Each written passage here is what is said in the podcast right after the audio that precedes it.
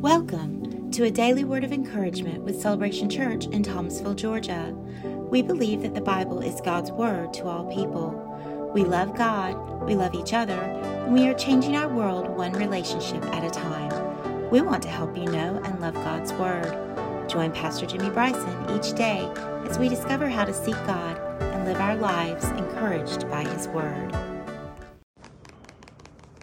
Hey, hey, hey. Mayong Bontag Santanan. Good morning to all. Talking to you from Makati in the Philippines. So if you're watching in America, it's actually 9:30 at night. Hard to imagine. It's 9:30 a.m. here in the Philippines. I just read Psalm 145 and I want to give you a couple words of encouragement from Psalm 145. Obviously, obviously the last couple days uh, I haven't been around traveled Sunday, Monday, and Tuesday here to the Philippines, started the ministry yesterday, and had a wonderful time. Hey, Katrina, had a great time. This is the backdrop in my hotel, the curtains there.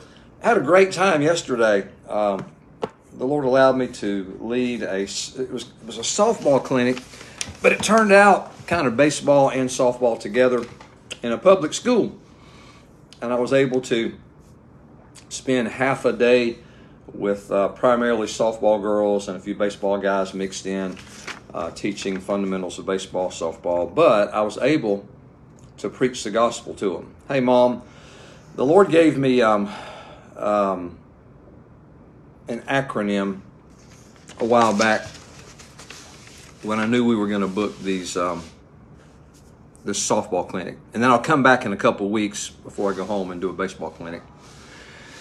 Anyway, I was riding down the road one day in my truck, minding my own business, and um, the acronym CHAMP came to me C H A M P. And then Philippians 4:13, which is a, a go-to for a lot of athletes. I can do all things through Christ who strengthens me. So I was I'd been praying about, you know, what do you how do you what what what do I tell these kids? Um, in addition to softball and baseball. normally, when I coach, I'll integrate character uh, in the coaching and I'll weave Jesus in. I'll weave Jesus in. See that? Anyway, so I was riding down the road, minding my own business in my truck one day, and this came to me. Because you know how I think. I think in acronyms and reasons and rhymes and alliterations. And um, champ came to me. See, uh, Christ must be first in your life. And so I shared that with them and actually preached the gospel. Um, some were saved. Um, they're in the public school. Bam. Uh, hey, Marsan. So, see, in this acronym, Marsan, I'm talking about a message the Lord gave me for this softball and baseball clinic here in Manila. Well, I'm in Makati. Manila's a little ways away. See, Christ must be central. Christ must be first. H, humility. Humility. If you're going to be a champ for the Lord, we have to walk in humility, which is basically putting others before ourselves. And even athletically, you can be a stud or a stud muffin, but if you really want to be a character champ in your athletic, whatever your athletic field is, there must be a level of humility. I know that elite athletes are edgy and they have this like oozing self confidence. Um, but there still must be humility. And then the A is attitude. Um, attitude. And uh, basically, what I, I always teach are two things you can control as an athlete you can control your work ethic, and you can control your attitude. Nobody else can do that. You control, I control my work ethic, and I control my attitude. And went to Philippians chapter 2 about how, about putting on the mind of Christ uh, which means attitude in some translations, and um, and just talked about serving others. To, to be a, a, good teammate, you have to think of other people before yourself. Uh, to serve your coach, serve that's kind of foreign thinking. Uh, but athletically, it works. Uh, great teammates care about each other and they, they take care of each other and they serve one another. And that's the way it is in the body of Christ. If we're going to be a champion for the Lord, um, Jesus came that even he came. Jesus said even he came not to be served, but to serve. So the attitude is, is one of others' focus. teammates, and then in the body of Christ, uh, serving others. Uh, and then M is motivation.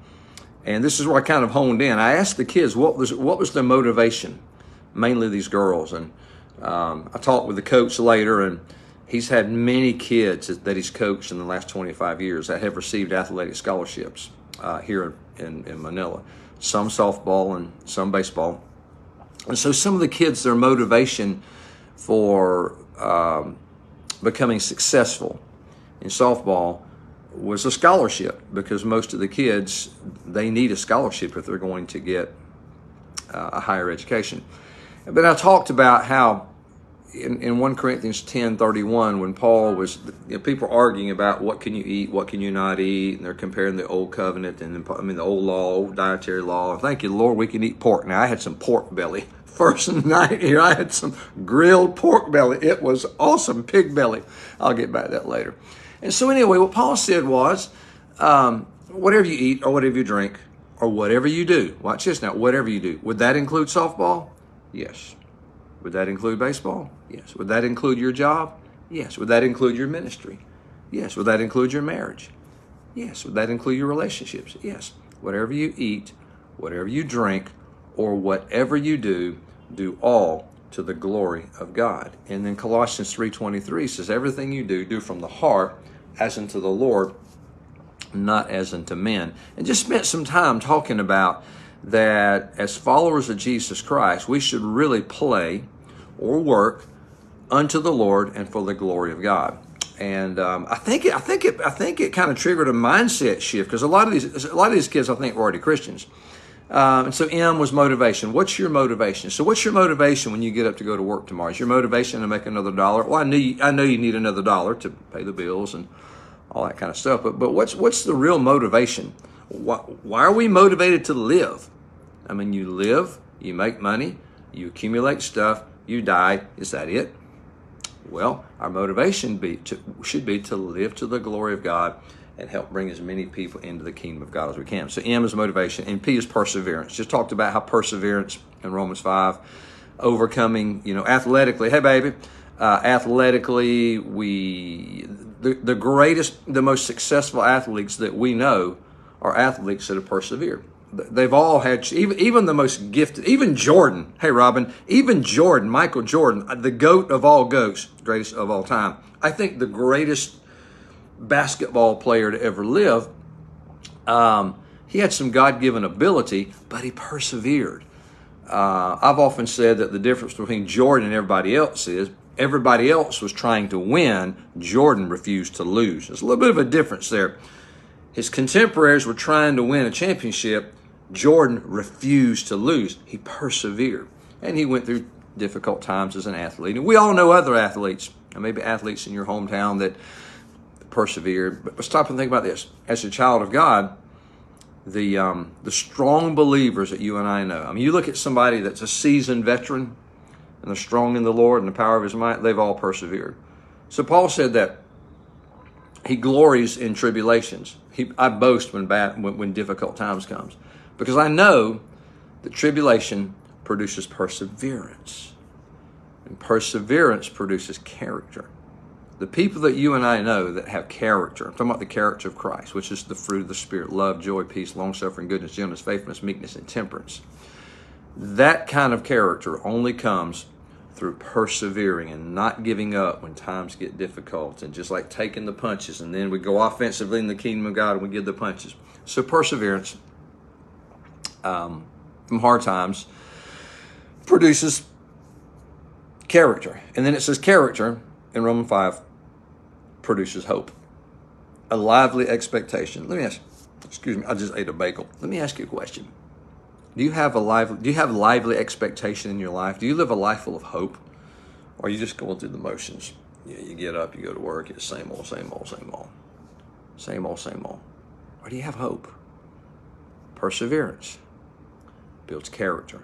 Character produces hope. And the people that I know, the Christians that I know that are the, that are the most hopeful Christians, without question, are not the ones it seems like everything's always been good for them because it hasn't been those that have learned in difficult times to persevere.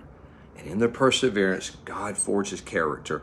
And as their character grows, they live with a lively expectation of the future. So, in a nutshell, that's what I shared yesterday.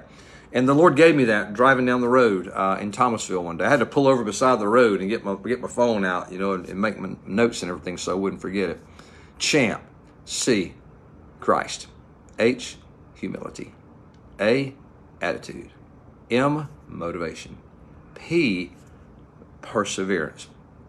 That'll make that'll preach somewhere. Uh, it, it, did. Um, champ. That, that's how we become a champion athletically. That'll make you a good teammate. It'll make you a better athlete, but it'll make you a better person in the Lord. Those principles apply in our own everyday lives, walking in Jesus, walking with the Lord. Christ, humility, attitude, motivation, perseverance. Now, when I clicked on here, I was going to talk about Psalm 145, about blessing the Lord, but it just kind of came out what I was doing yesterday. So, hey, uh, these are going to be random, going to be crazy times. I see some of you watching. Hey, send a little comment.